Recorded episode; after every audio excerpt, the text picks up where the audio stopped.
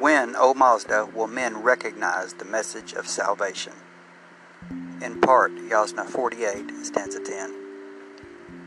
There is an Avestan mantra, a chanted prayer, which is Hama Zor Hama Asho Bet.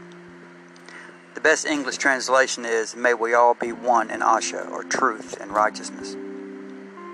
The Iranian concepts of heaven and hell, from which the three major religions, as well as some other non Abrahamic faiths, derive their concepts of heaven and hell, are that heaven is a temporary state where the soul undergoes only as much cleansing as is necessary to rid it of the evil which has, through its life on earth, clung to it. Heaven, because of salvation, is the destiny of every human soul, whoever was, is, or shall be born.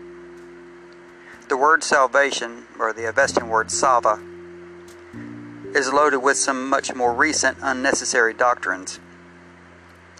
These are usually installed into the original doctrine of salvation for purposes of coercion and control.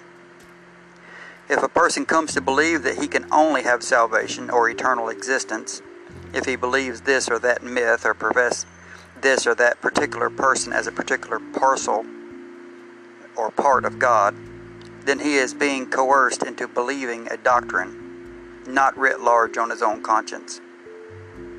His insight, or Avestan Dina, is usually right on point, yet it is sublimated by or for the control of his body in order to fill the pews and strengthen that particular religion.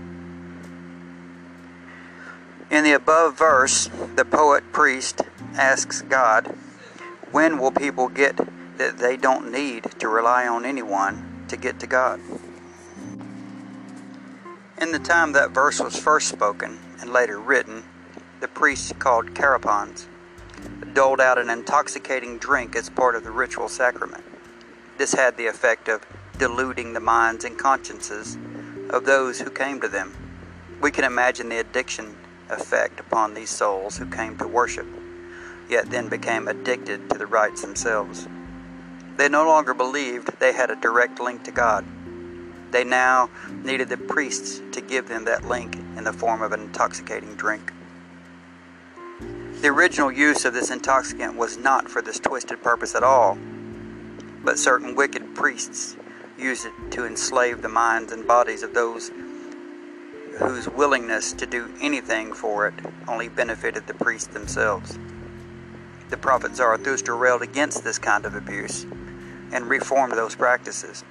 He called that drink a filth of a drink which deludes the evil rulers of the lands. Zarathustra knew full well that salvation, or Sava, was merited by every living soul due to the original choice to be born a warrior in the battlefield between good and evil. This, he taught, mandated no intercessor. Even those whose evil thoughts, evil words, and evil actions outweighed their good thoughts, good words, and good actions only suffered a temporary self inflicted punishment. All would and will receive salvation in the presence of God in the end. Mankind needs to wake up again to this truth, in which he freely acts for the good and reaches salvation on his own merit. Ushtate, my friends. Happiness to you.